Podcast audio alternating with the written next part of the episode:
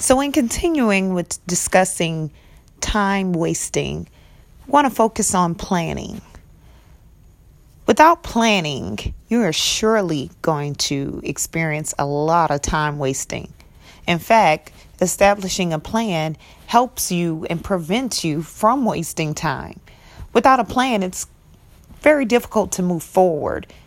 This plan could consist of business. This plan could consist of what your next step is going to be after graduation. It could also consist of what you're going to do when you get home today.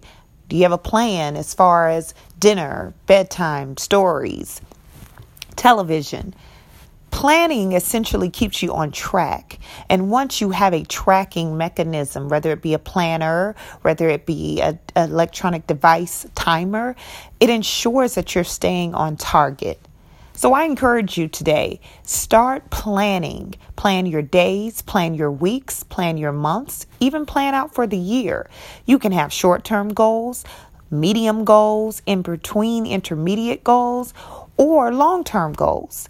Planning helps to ensure that the outline that you have set for yourself and the margins that you've placed in place for yourself and the goals that you're setting up for yourself are all going to be accomplished eventually by the date that you designated. And even if that date comes and you're not there yet, plan again.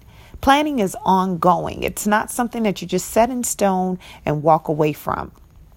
I want to encourage everyone if you can't get a planner, get a piece of paper and say, Monday, I'm going to do this. Tuesday, I'm going to do that. Hold yourself accountable to your plan. Avoid the interruptions and the distractions, as I discussed earlier.